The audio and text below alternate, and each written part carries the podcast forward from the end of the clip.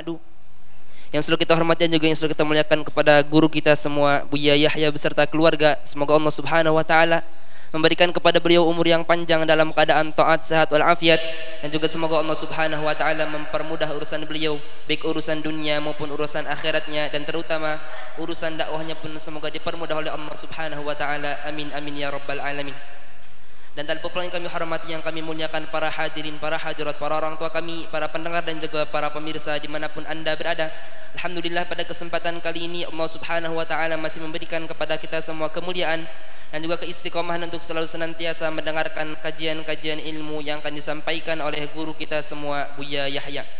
Salawat beserta salam semoga tetap tercurah limpahkan kepada junjungan kita Habibana wa Nabiyana Muhammad sallallahu alaihi wasallam kepada para keluarganya, para sahabatnya, para tabiin dan para tabiatnya dan mudah-mudahan kita selaku umat yang bisa mendapatkan syafaah khassah dari beliau nanti di yaumil qiyamah. Amin amin ya rabbal alamin. Baik dalam agenda kegiatan majlis Ramadan yang penuh berkah ini kita terbiasa mengikuti kajian halaqah fajar dengan mengkaji kitab Safinatun Najah bersama guru kita semua Buya Yahya. Maka dari itu marilah kita persiapkan hati dan fikiran kita. Semoga kita semua mendapatkan ilmu yang bermanfaat. Amin amin ya rabbal alamin. Baik langsung saja kepada guru kita semua Buya Yahya dengan segala hormat kami persilahkan. Allahumma salli ala sayyidina Muhammad. Allahumma salli ala sayyidina Muhammad. Udhkuru salata ala nabi Muhammad.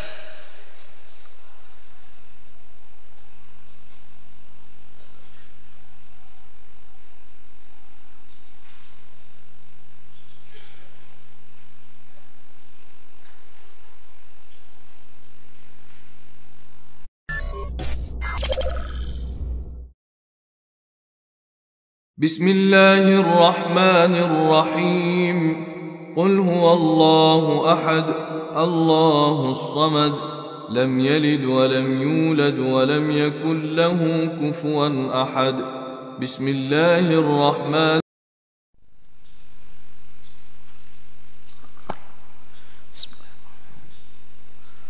Assalamualaikum warahmatullahi wabarakatuh. Alhamdulillah.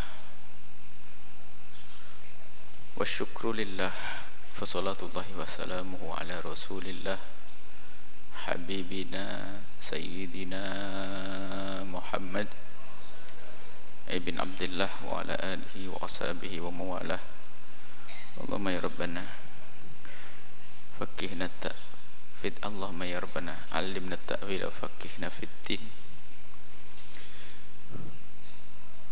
واجعلنا يا ربنا من علمائك العاملين. ومن دعاتك المخلصين واخسرنا يوم القيامة مع زمرة سيد المرسلين. ارزقنا يا ربنا التوبة قبل الموت والشهادة عند الموت والجنة بعد الموت. أما بعد para pemirsa dimanapun anda berada para pendengar kaum muslimin muslimat perindu ridho Allah. Anak-anakku semua para santri.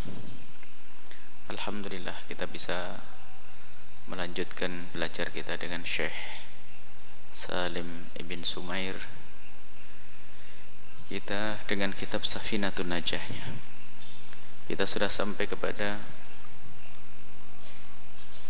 Surutul Wudu'i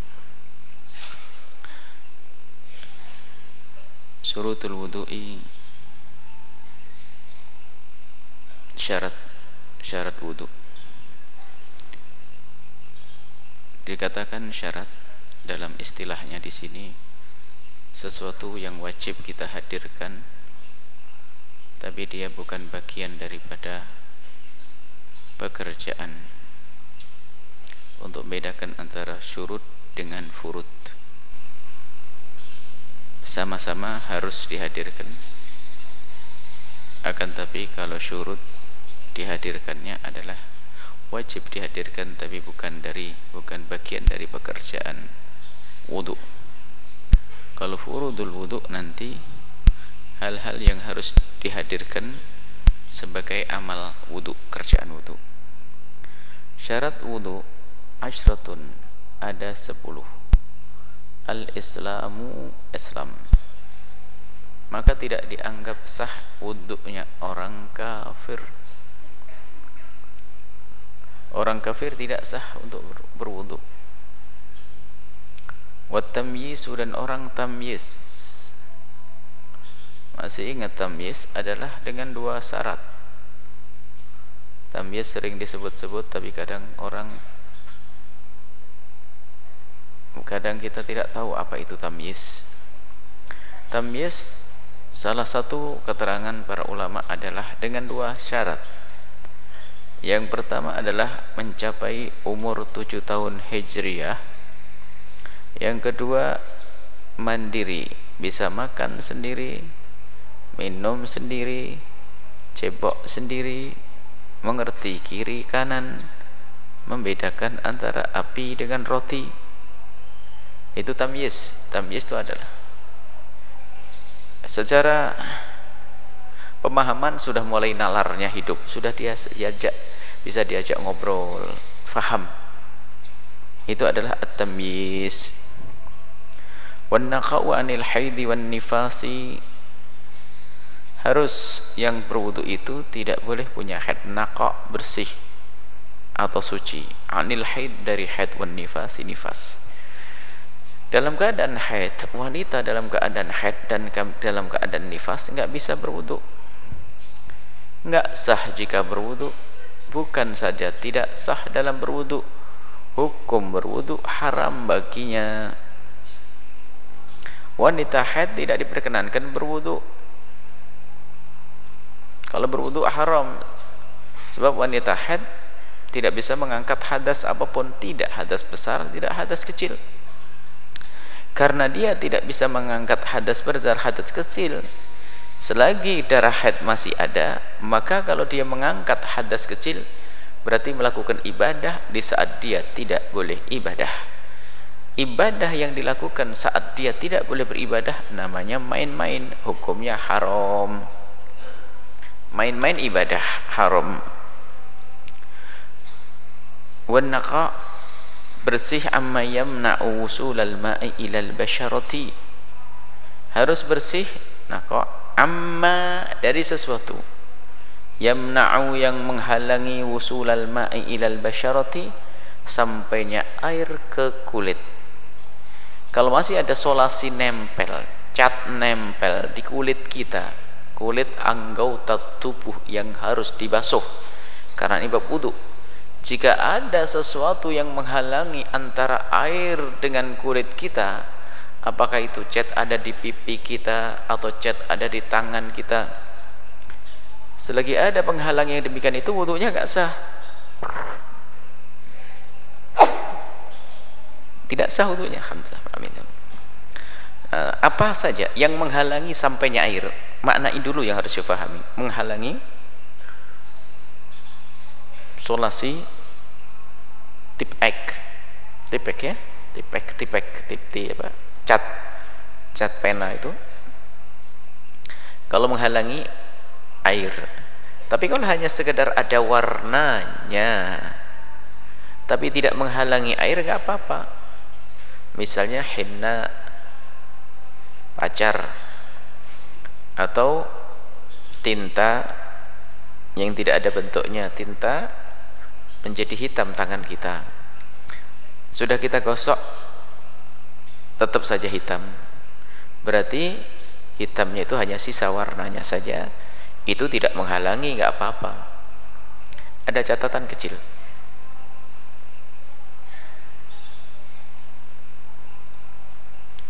Semua benda cair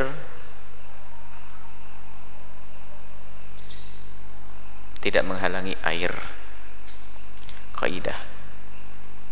Semua benda cair tidak menghalangi air.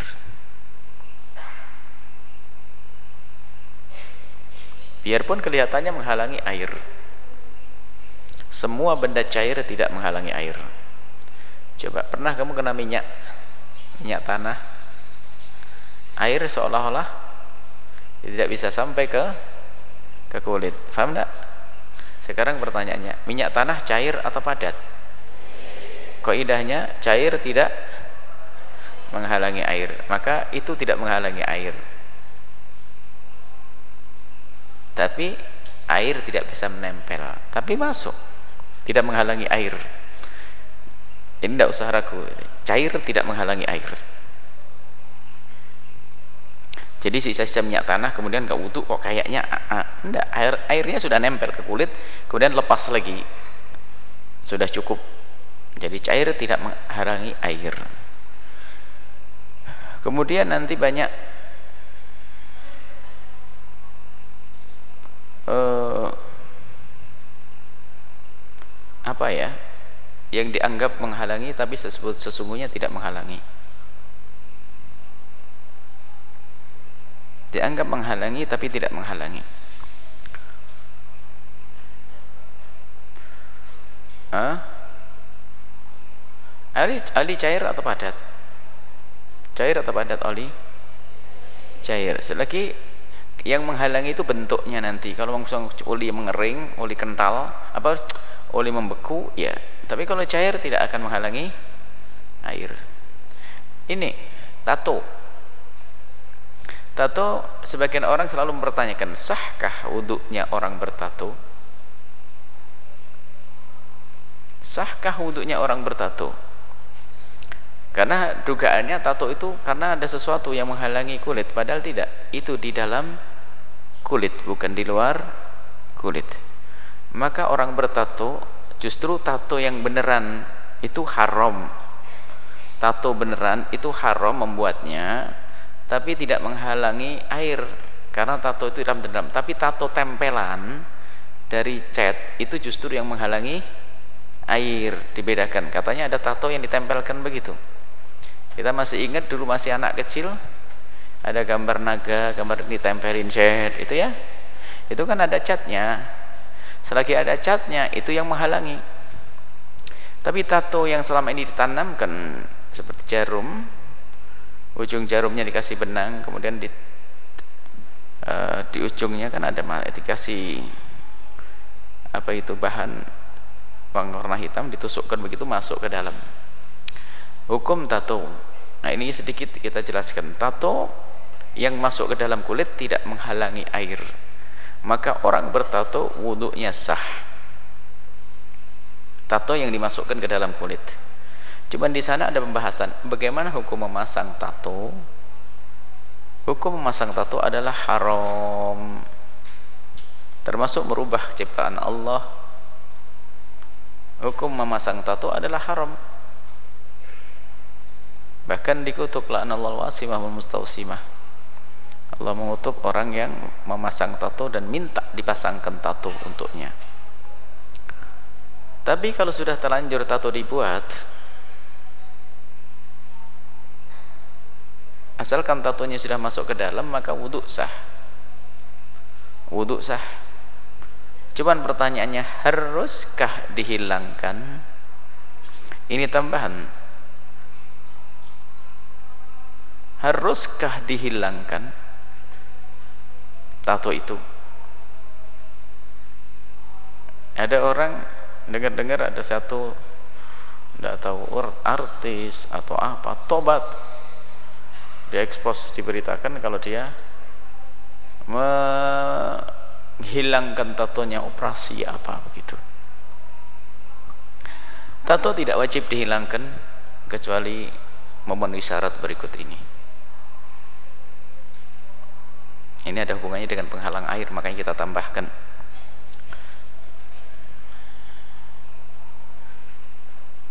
Yang pertama belum terbungkus kulit satu belum terbungkus kulit yang kedua dibuat saat ia sudah mengerti hukumnya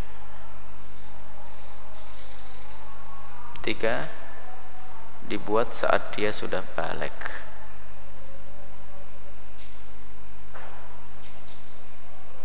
Empat, tidak ada manfaatnya.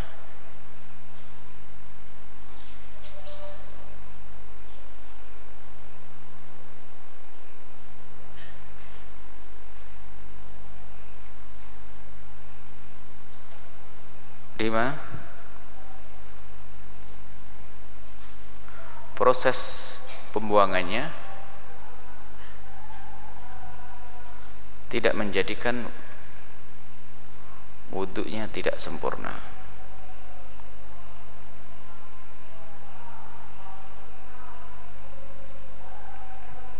Yang pertama apa?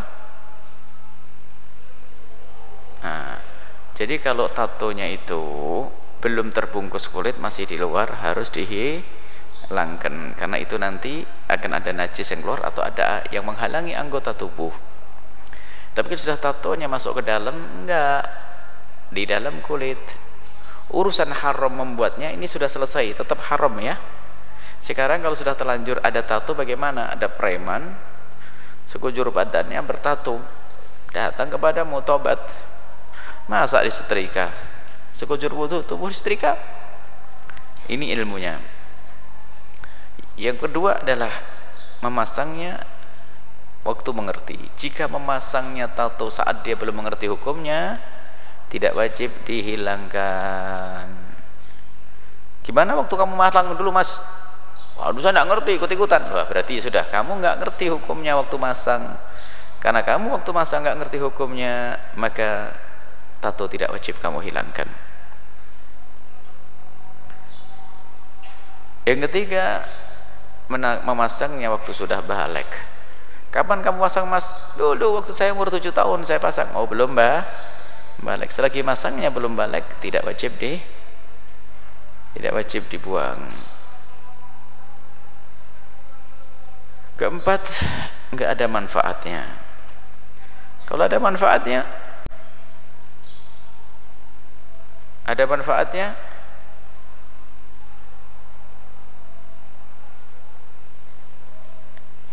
ya nggak usah nggak wajib dibuang yang ada manfaatnya contohnya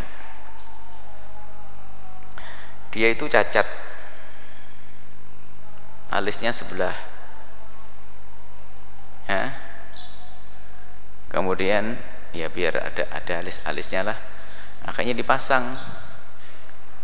Tapi dia dengan tato masangnya. Bukan sekedar digaris dengan dipasang tato. Setelah batang satu kan akhirnya orang yang nganggap itu kayak alis beneran akhirnya dilamar sama suaminya calon suaminya. Ya ngelihat istrinya sempurna beralis. Alis kan seharusnya ada tapi ini tidak ada. Setelah menikah tahu itu tato nah kalau dihilangkan menjadi suaminya mungkin tidak senang. Pun sudah dibuat nggak usah dihilangkan karena ada manfaatnya. Hiburan buat sang suaminya. Senang suaminya. Jadi eh, berarti manfaatnya contohnya seperti itu. Kita pernah tanya Habib Salim Syatiri contohnya itu apa? Masa ada tato ada manfaatnya? Ya mungkin waktu ada orang eh, jadi beliau mengatakan ya ada manfaatnya. Misalnya ada sesuatu yang menjadikan sebab suaminya senang tapi waktu dia melihatnya tidak menduga kalau itu tato. Dan waktu masang perempuan itu nggak tahu kalau tato itu tidak boleh. Setelah itu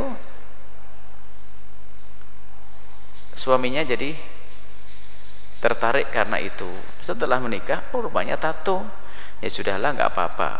Jadi menjadi tidak wajib di, dihilangkan. Tapi hukum membuatnya bagi yang mengerti tetap haram. Ini beda loh ya masalah wajib menghilangkan atau tidaknya. Ini bab wajib menghilangkan atau tidak. Kemudian yang kelima cara menghilangkannya tidak menjadikan sebab wudhunya tidak sempurna. Contoh tatonya di tangan. Cara menghilangkannya harus operasi kulitnya. Gara-gara dioperasi kulitnya harus ditambal lagi. Kalau ditambal wudhunya bagaimana?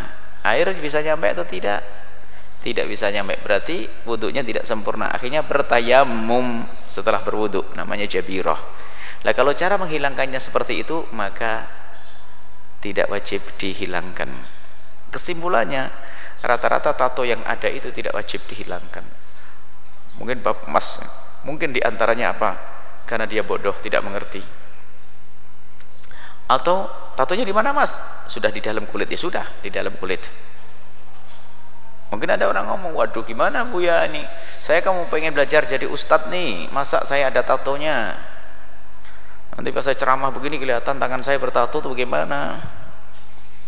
Ya nggak apa-apa selagi tidak wajib ya tidak dosa. Dosamu waktu masang dulu istighfar aja. Tapi kan kelihatan orang nanti saya ceramah. Kelihatan tatonya ya nggak apa-apa bagus. Ya gituin. Itu biar jadi contoh. Preman aja bisa jadi ustad. Masa santri bertahun-tahun nggak bisa jadi ustad?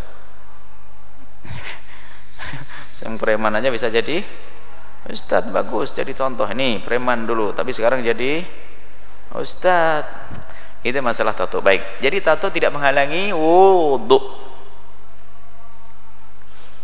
Baik kemudian wa alla yakuna 'ala al-'udwi ma yughayyirul ma'a. Jangan sampai di anggota tubuh kita itu yang menjadikan air ada sesuatu yang menjadikan air berubah. Sebab kalau air berubah tidak bisa mensucikan lagi ingat atau tidak? Ada air suci tapi tidak bisa mencucikan yaitu air yang berubah. Dengan perubahan yang sangat.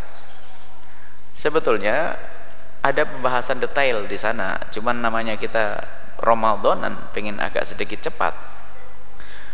Bagaimana sih air itu dianggap sebagai air yang berubah lalu menjadi air yang tidak lagi bisa mensucikan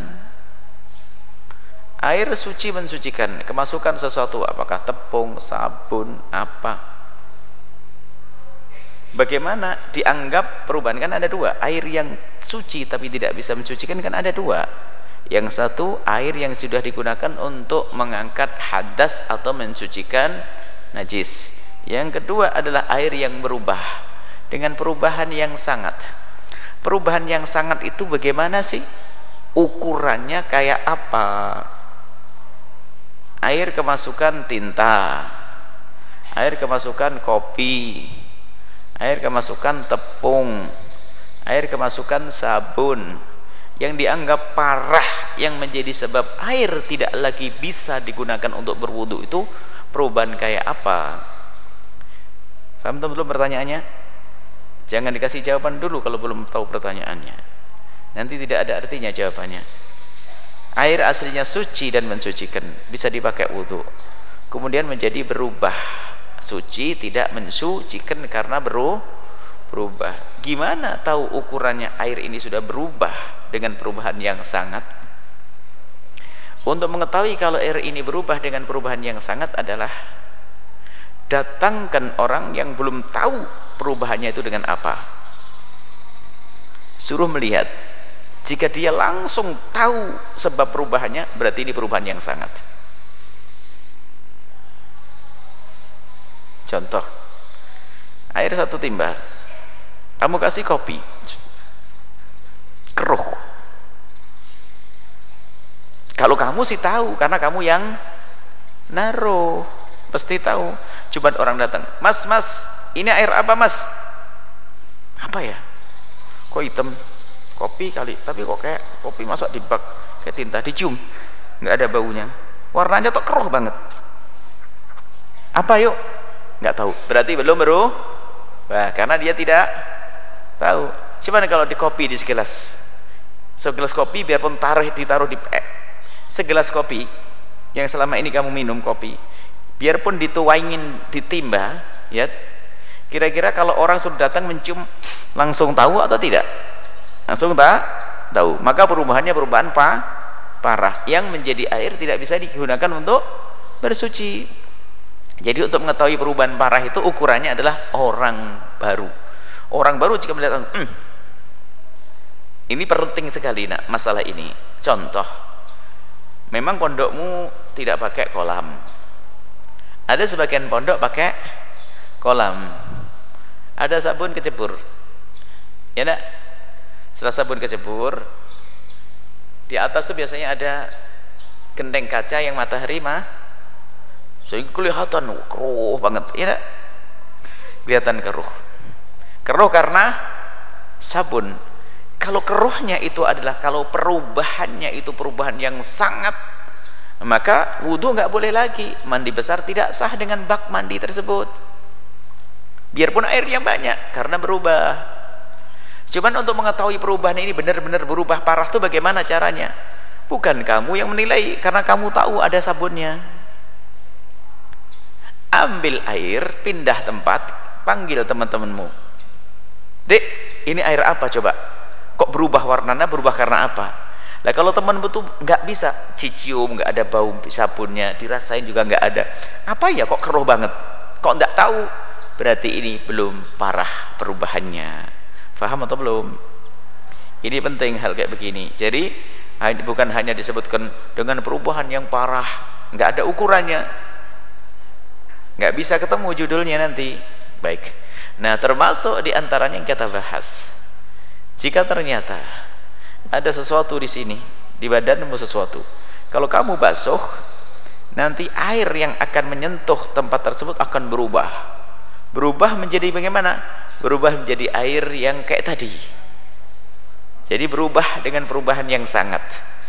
Berarti air tersebut tidak lagi mensucikan maka tangan yang dibasuh pun tidak sah. Tapi kalau di sini ada tinta ada tinta tebel-tebel segala macam tepung nempel. Tapi waktu kamu basuh sambil kamu bersihin kok hilang? Ya nggak ada masalah. Berarti setelah hilang kan masih ada air yang kamu basuhkan. Berarti sah yang menjadi masalah adalah jika saat kamu basuh itu tidak hilang. Itu tidak hilang. Karena tidak hilang berarti air yang menyentuh tangan tersebut ya berubah dengan sesuatu tersebut. Berubah. Berubahnya karena sesuatu yang suci maka dia menjadi air yang tidak bisa mensucikan karena ada perubahan. Maka dihimbau kalau mau berwudu hendaknya. Kalau mau berwudu hendaknya itu. Membersihkan dulu dilihat ada lipatan-lipatannya bekas adonan kanji tepung ini. Jadi wudhunya gampang nanti. Kalaupun seandainya tidak dibersihkan juga sah langsung wudhu tapi syaratnya harus bersih. Baik. Wal ilmu bi fardiyatihi. Meyakini akan kefarduannya meyakini akan kefarduannya. Bahwasanya dia harus berwudu. Begini. Kalau kamu wudu dalam keadaan kamu para santri dan para pemirsa jika anda berwudu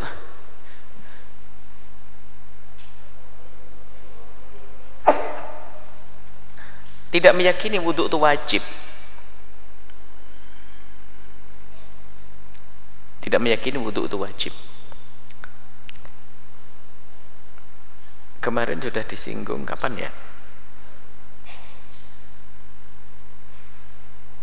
Ah. Contoh wudhu itu kalau tidak wajib namanya sunnah. Mengulang wudhu tajdidul wudhu.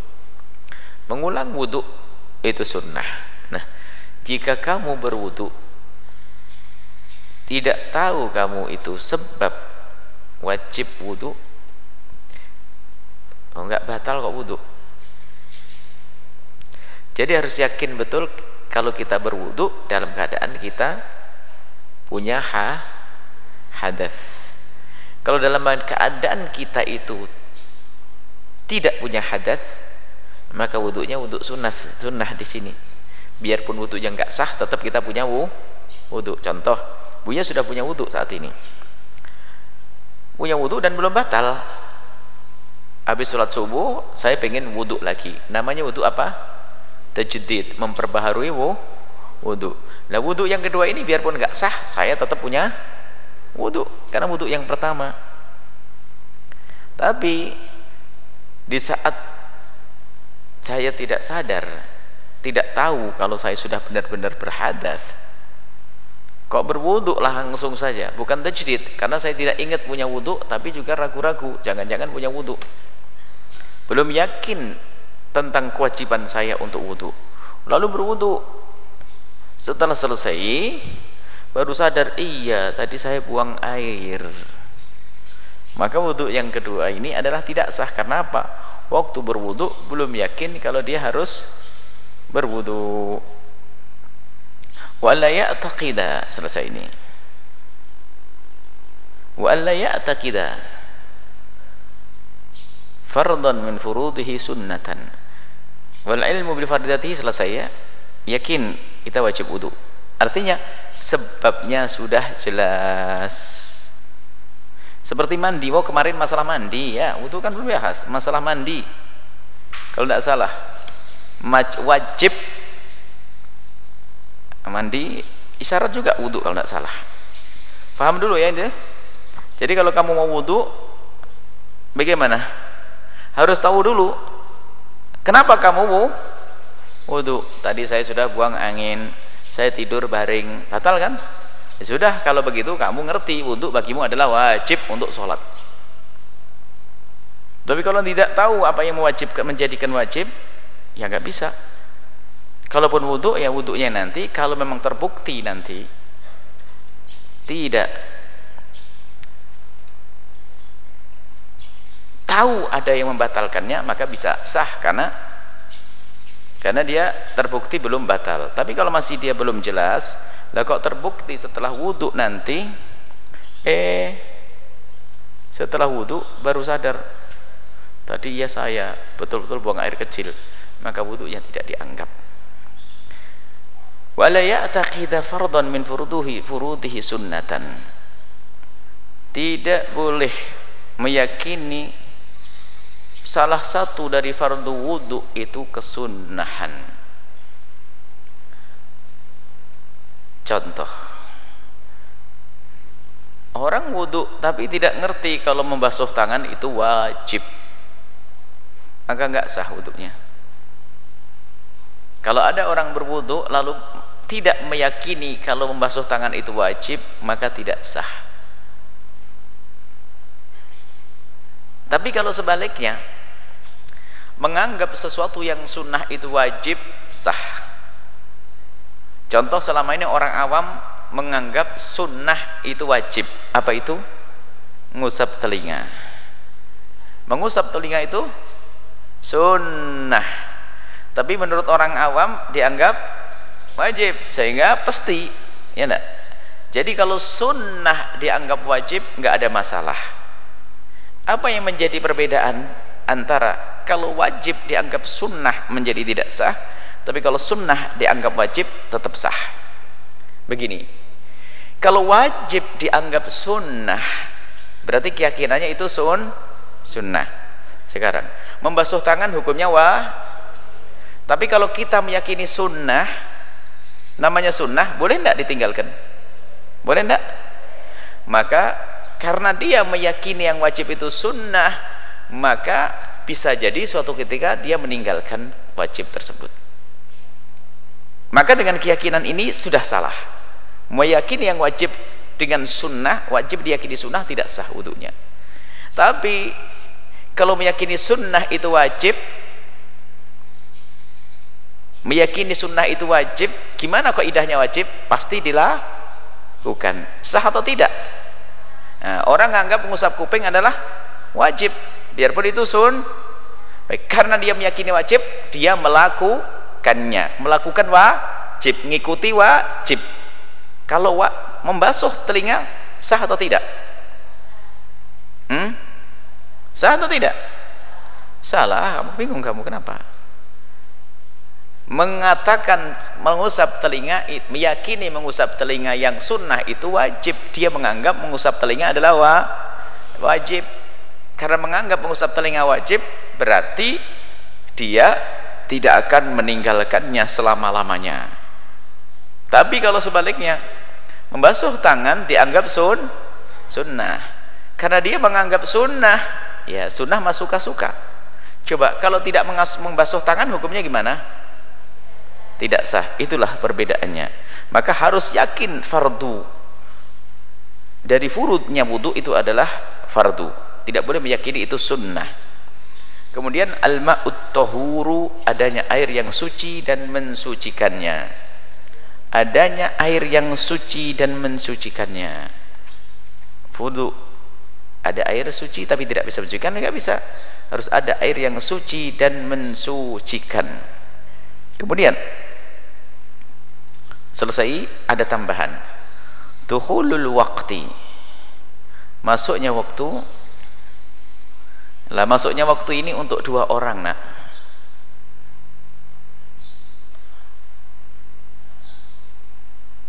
Masuknya waktu. Yang pertama adalah wanita kena istihadah. Istihadah kalau wanita kena istihadah kalau mau wudhu nunggu masuknya waktu istihadah. Yang kedua adalah beser. Salisul baul terus menerus kencing. Sebetulnya antara beser dengan istihadah itu sama. Beser itu ngerembes terus. Kalau orang keluar air kencing hukumnya apa wudhunya Hah? batal. Orang keluar air kencing hukum wudhunya batal. Lah air kencing maka kalau sholat jangan pas air kencing keluar. Kalau air kencing keluar wudhunya batal maka sholatnya tidak sah. Nah sekarang ini bukan orang yang sehat. Orang kena penyakit beser. Kerannya nggak bisa ditutup. Terus ngerembes terus gimana sholatnya? Ya karena tidak ada waktu berhentinya tetesan air kencing maka sholatnya ya dengan keadaan seperti itu. Maka tugasnya adalah dikasih penyumbat agar najisnya tidak ke mana-mana biarpun tetap ngerembes. Kemudian setelah itu mengambil air wudhu. Tapi mengambil air wudhunya kapan? kalau sudah masuk waktu sholat. Kalau air wudhunya misalnya zuhur jam 12 wudhunya setengah 12 enggak sah. Nunggu masuk waktu sholat kemudian dia berwudhu. Setelah berwudhu segera melakukan sholat. Enggak usah nunda-nunda. Sama wanita istihadah pun demikian. Karena wanita istihadah itu sama kok kayak orang beser ini. Karena istihadah itu terus istihadah itu bukan darah haid istihadah keluar sesuatu darah maka itu membatalkan wudhu kalau istihadah terus keluar berarti wudhunya terus bah, batal. Karena wudhunya terus batal sama kasusnya dengan orang beser tadi. Lalu bagaimana dia kalau mau sholat? Ya wajib sholat. Terus disumbat agar dia najis tidak ke mana-mana. Kemudian mengambil air wudhu kapan ngambil air wudhunya kalau sudah masuk waktu sholat itu. Selesai kemudian sekarang ini wadukhulul waktu masuk waktu ini syaratnya. Wal mualatu bersegera ke salat maka kalau orang istihadah wuduknya setelah masuk waktu kemudian setelah itu bersegera melakukan salat enggak boleh menunda-nunda habis wudhu wanita yang kena istihadah langsung melakukan salat tidak boleh menunggu apa pun kecuali menunggu jamaah kalau menunggu sholat jamaah mah boleh.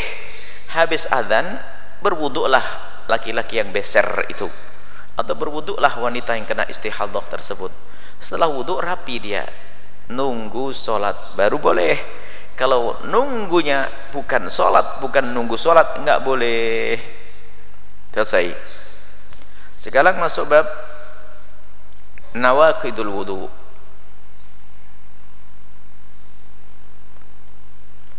Nawaqitul wudu lah ini lepas dari kitab ini masuk fikih praktis Bu ya. Nawaqitul wudu yang membatalkan wudu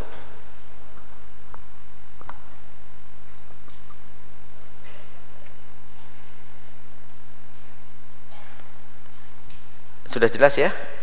Ada berapa syaratnya tadi? 10. Yang paling terakhir ini tadi paham? Sama tadi yang sering al-ilmu fi fardiyatihi tadi. Sama al ya'takhidha fardan ya. Dibahas lagi. Ingat al-ilmu bi fard bi fardiyatihi. Mengerti bahasanya wudu itu wajib. Kemudian Allah ya'taqid fardan fardu sunnah. Meyakini yang fardu sunnah enggak sah mengerti bahwasanya wudhu itu wajib. Kalau ditanya ya gampang aja. Kalau mau sholat gimana hukum wudhu? Eh?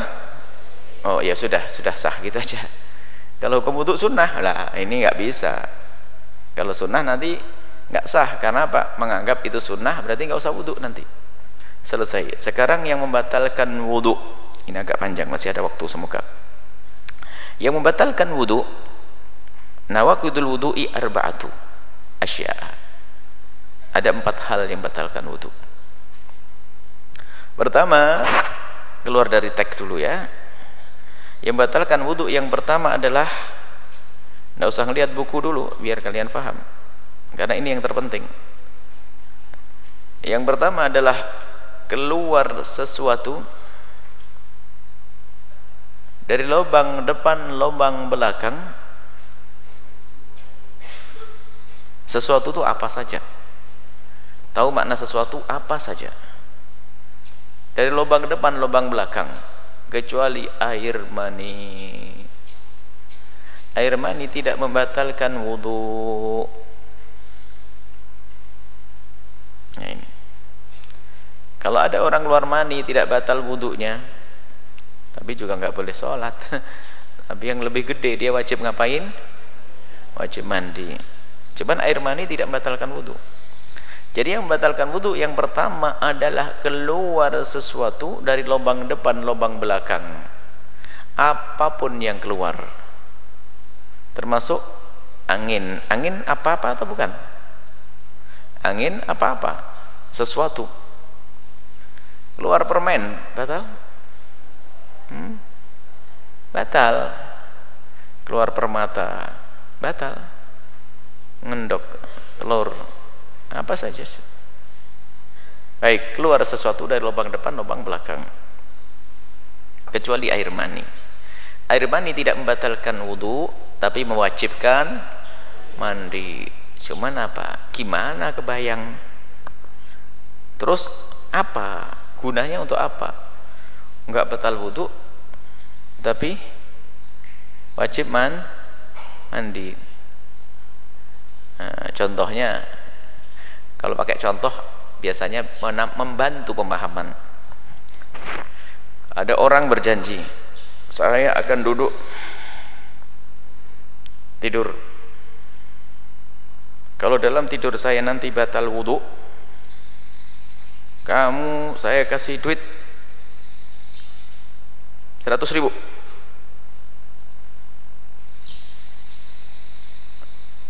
Katanya apa? Mimpi basah. Hah? mimpi basah. Keluar ma mani. Ngasih duit 100 ribu enggak?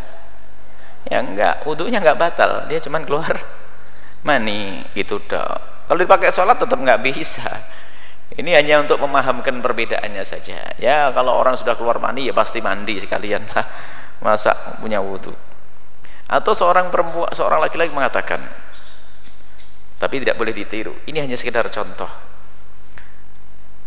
Kalau sampai aku batal wudhu dalam tidurku ini maka istriku tercerai. Nah ya ngomongnya ngomong cerai jelek gitu tak tahunya apa mimpi bah basah. Mimpi keluar mah batal enggak wudhunya? Istrinya tercerai? Enggak. Itu aja. Contohnya itu contoh enggak enggak berguna juga. Tapi untuk membantu pemahaman. Baik. Yang kedua yang kedua adalah bersentuhan. Entah itu paling akhir aja yang panjang. Yang kedua adalah hilang akal. Yang paling panjang buaya taruh terakhir. Yang kedua hilang akal. Hilang akal itu membatalkan wudhu gila pingsan tidur. Tidur batalkan wudhu loh ya. Jelas ya? Hilang akal itu ada tiga martabat kan? Kalau sudah bicara hilang akal kamu harus tahu faham martabatnya. Di dalam puasa pun sama. Hilang akal martabatnya ada tiga. Yang pertama gila paling berat hilangnya akal. Yang kedua pingsan. Ya yang ketiga tidur. Baik. Kalau pingsan dalam keadaan apa pun batallah dia. Tapi kalau eh, dan gila dalam keadaan apa pun batallah wudhunya. Tapi kalau tidur batal wudhunya. Kecuali nih pengecualian. Tidurnya orang yang menempatkan posisi duduknya tidurnya orang yang dengan posisi duduk. Tidurnya orang dalam posisi duduk tidak membatalkan wudhu paham? kalau tidur terlentang batal. Miring batal. Tapi kalau gitu kita dalam posisi duduk biarpun nyandar. Bahkan kalau seandainya sandar ditarik geblak. Nggak apa-apa. Yang penting posisinya duduk kalau posisi duduk. Batal atau tidak? tidak mbak batal. Posisi duduk. Tidur posisi duduk tidak membatalkan wudhu nah ini ulama membahas apa yang membedakan antara posisi duduk dengan tidak duduk. Nabi menyebutkan bahwasanya al-ainu wika'ul syah. Mata ini yang bisa ngikat lubang belakang. Kalau tidur tuh mudah keluar buang angin nggak sadar. Sebab ingat keluar sesuatu dari lubang belakang batal atau tidak? Baik. Makanya kalau orang tidur tidurnya itu adalah nggak posisi duduk itu sangat mungkin keluar angin.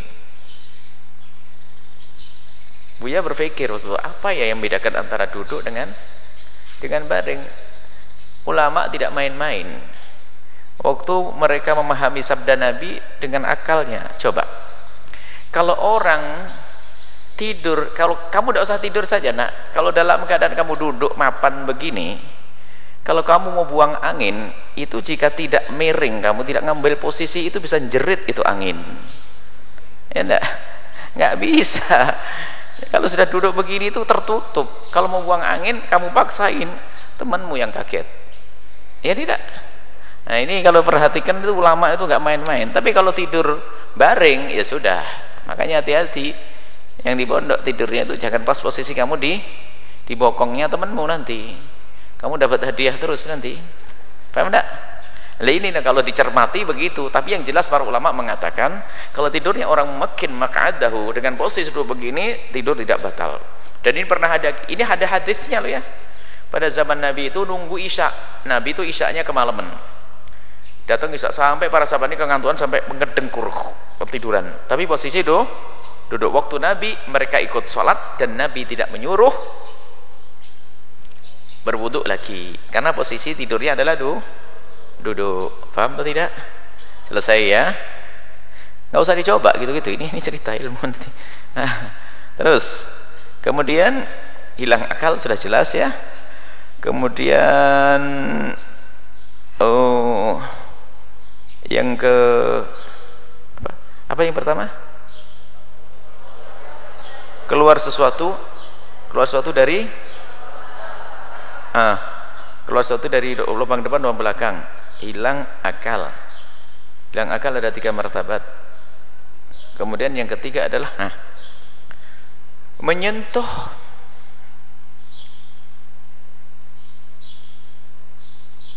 Menyentuh kemaluan anak Adam.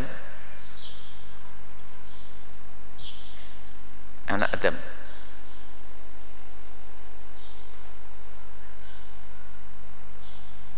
Dengan perut, jemari dan telapak tangan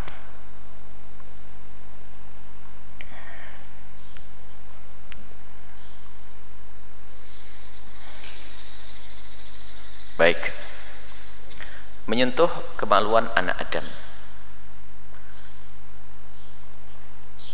Catatan kemaluan anak Adam A kemaluan anak Adam. Dua dengan perut jemari atau telapak tangan. Tiga kemaluan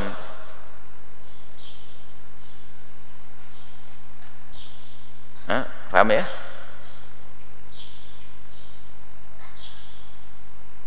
jelas ya? Nah sekarang jika itu bukan kemaluan anak Adam batal atau tidak? Tidak kemaluan kambing. Pas kamu di piring mau makan. Wah batal wudhu enggak. Karena bukan kemaluan anak Adam. Selesai. Tahu enggak kamu kenal enggak sama anak Adam? Hah?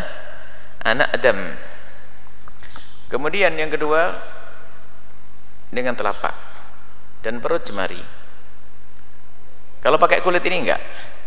Misalnya adikmu yang pengen pipis harus kamu bimbing. Takut ke mana-mana pipisnya kamu cepet dengan jemari ini. Tidak batal. Karena bukan perut cuma pinggirnya. Kalau pinggir tidak bah nah, jadi perut jemari ini yang enggak kelihatan tuh. Itu saja jadi yang membatulkan membatalkan adalah menyentuh kemaluan anak Adam dengan perut jemari. Ini kemaluannya sendiri batal. Kemaluannya adik anak-anak kecil batal. Sama. Untuk anak laki-laki seluruh batang kemaluan bagi perempuan adalah wilayah tersebut. Wilayah tersebut sebelum ke wilayah selangkangan wilayah tersebut itu saja. Jadi ini mohon maaf untuk anak laki-laki uh, testisnya atau telurnya apa itu tidak bukan tidak membatalkan atau bulunya tidak membatalkan. Paham jadi hanya batang kemaluannya saja itu yang membatalkannya. Selesai ini yang ketiga. Yang keempat ini agak panjang. Sengaja diakhirkan. Bersentuhan laki dengan perempuan. Ada syaratnya. Laki perempuan syaratnya ada lima. Satu. Laki dan perempuan. Kalau perempuan dengan perempuan tidak batal wudhu laki dengan laki tidak batal wudhu harus perempuan dengan perempuan. Eh, apa? Laki-laki dengan perempuan. Yang kedua adalah basyarah dengan kulit. Kulit dengan ku kulit. Kulit dengan kulit. Jelas? Kalau kamu menyentuh rambut istrimu eh yang laki sudah punya istri belum? Kalau kamu menyentuh rambut istrimu nggak batal. Atau mungkin saking kangenmu kamu dengan istriku istriku gemes aku pengenkan kamu. Mana gigimu? Nggak batal. Giginya pegang. Ah nggak batal. Atau kukunya? Kukumu mana? Kuku kuku kuku kuku.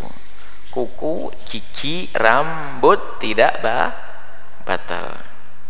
Jelas tapi di kulit ada pembatasnya.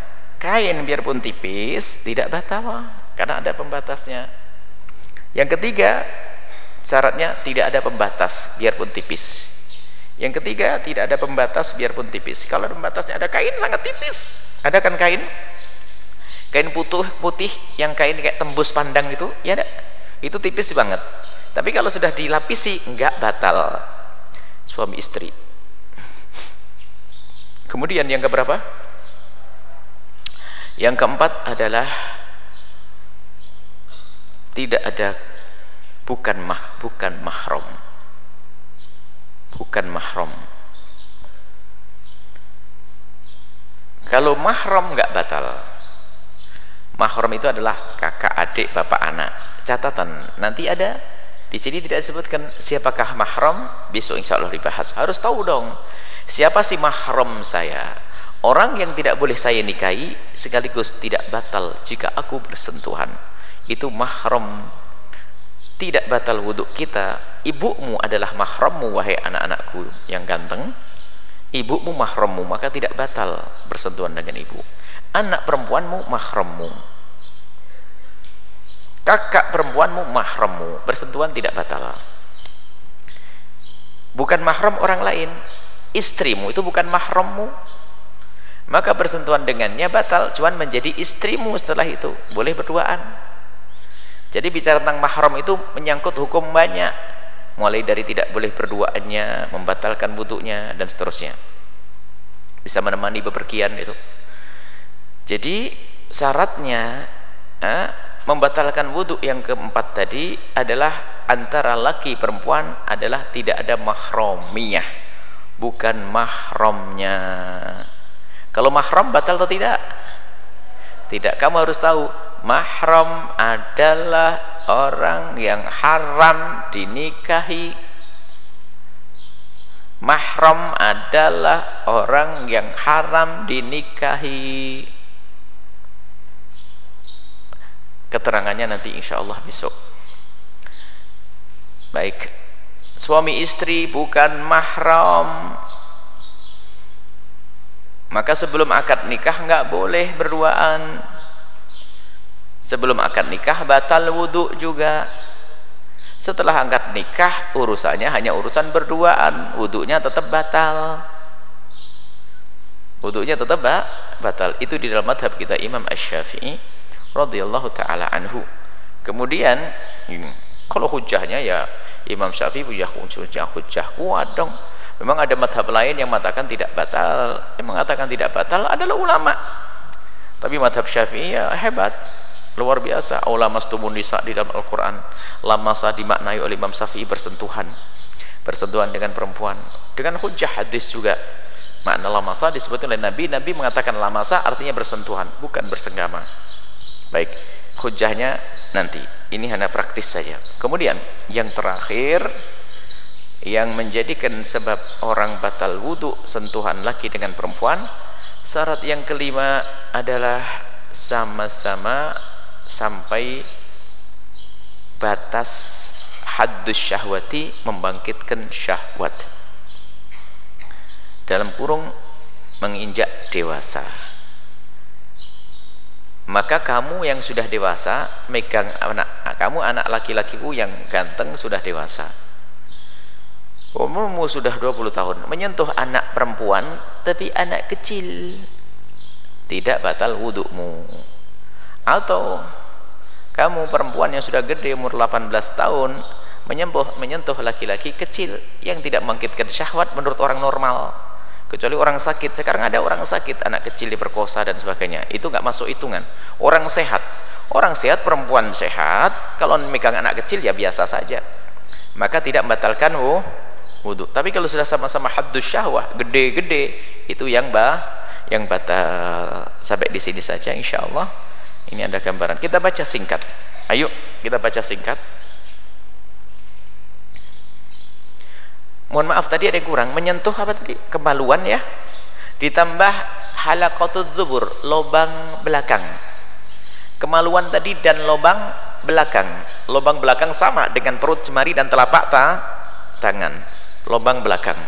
Kita baca teksnya wa nawaqitul wudhu'i arba'atu asya membatalkan wudu ada empat hal.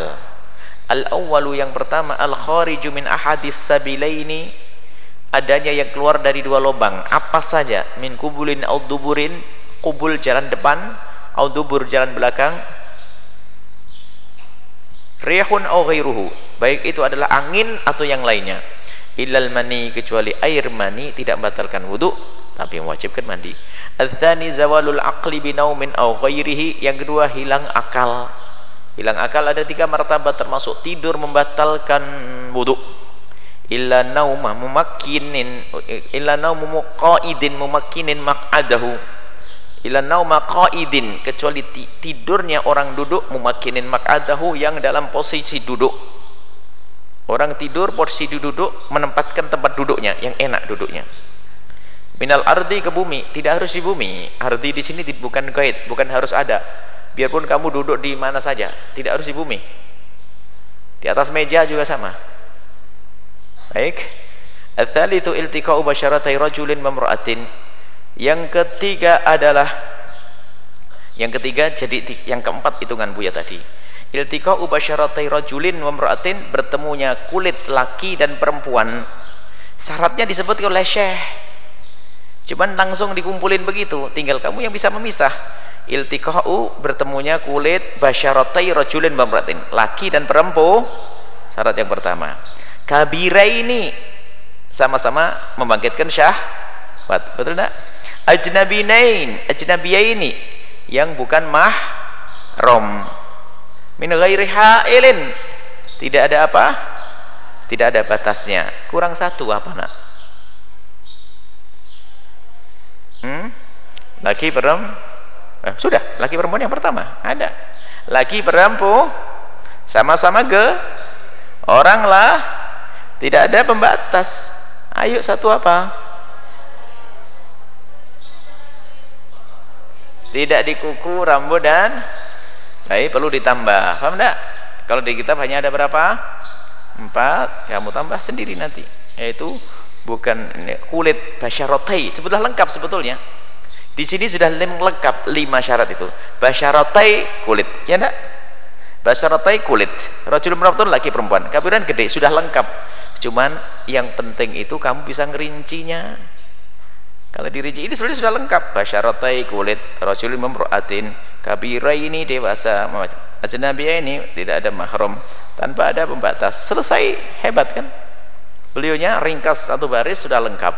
Cuman perlu penjabaran. Wallahu a'lam bissawab semoga Allah memberikan kepada kalian ilmu yang manfaat mudahkan untuk mengamalkan ilmu. Menjadi sebab kita dicintai oleh Allah mencintai Allah dekat dengan Rasulullah dicintai Rasulullah mencintai Rasulullah. Berkat semua. Al-Fatihah